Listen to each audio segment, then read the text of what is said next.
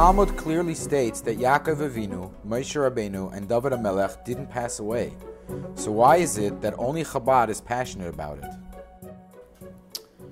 We know there are many sources in Torah that say that Yaakov Lomes, Yaakov continues to live, Moshe Lomes, and other sources about tzaddikim, David Melech Yisrael Chai V'Kayom.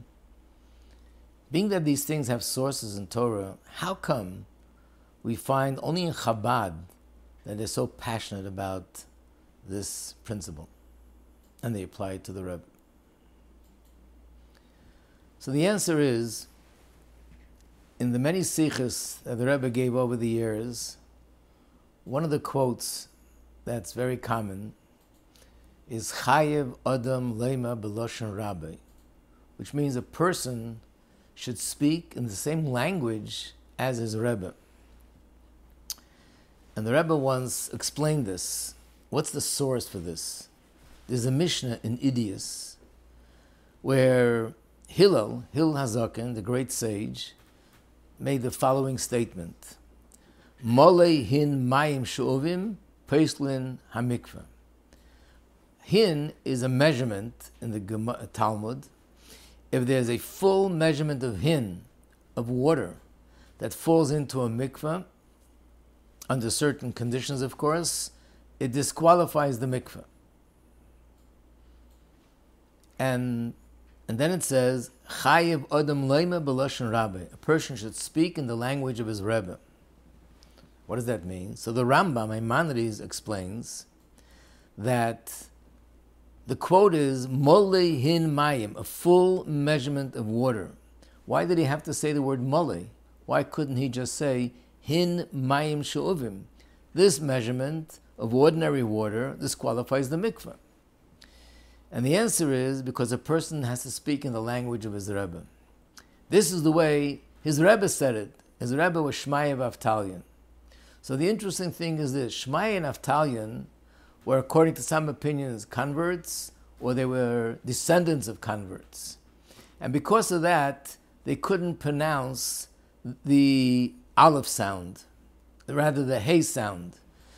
And therefore, if they would have said hin mayim shu'uvim peislam mikveh, it would have sounded like an aleph. Ein mayim shuvim peislam mikveh, which means water, ordinary water, doesn't disqualify the mikveh.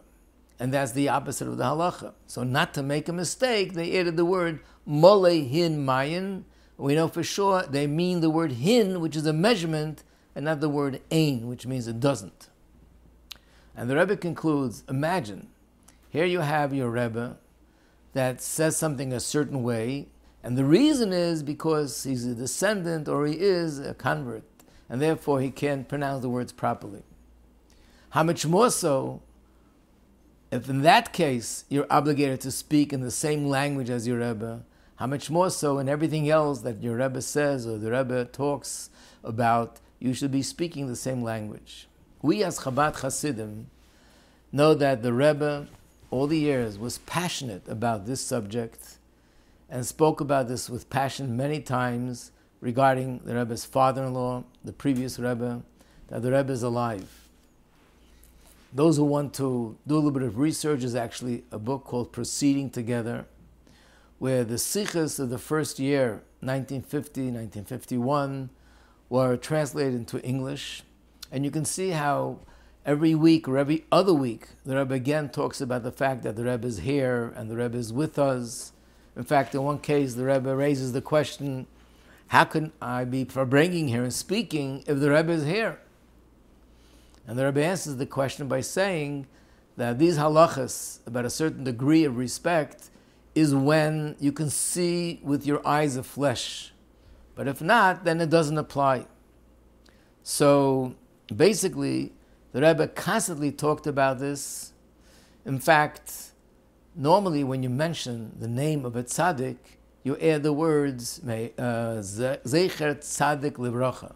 He should be remembered with blessing. When the Shmasa begins, Memreimim, his soul is in, in Gan Eden. The Rebbe never, when he spoke about his father in law, the previous Rebbe, he never used those terms. And the Rebbe himself once explained it, and he said, because for me, the Rebbe is here and he's alive. So he doesn't want to use terms which talk about a memory, because you don't make something which is a memory for someone who is here. So we see that this was the Rebbe's passion, and this is the way the Rebbe spoke about his Rebbe. So certainly, Rabbi, this is the way we speak, and we're passionate about the Rebbe, that the Rebbe is here, and uh, drawing the parallel to Moshe Rabbeinu, Yaakov Avinu, and other tzaddikim, especially those that were Nasi.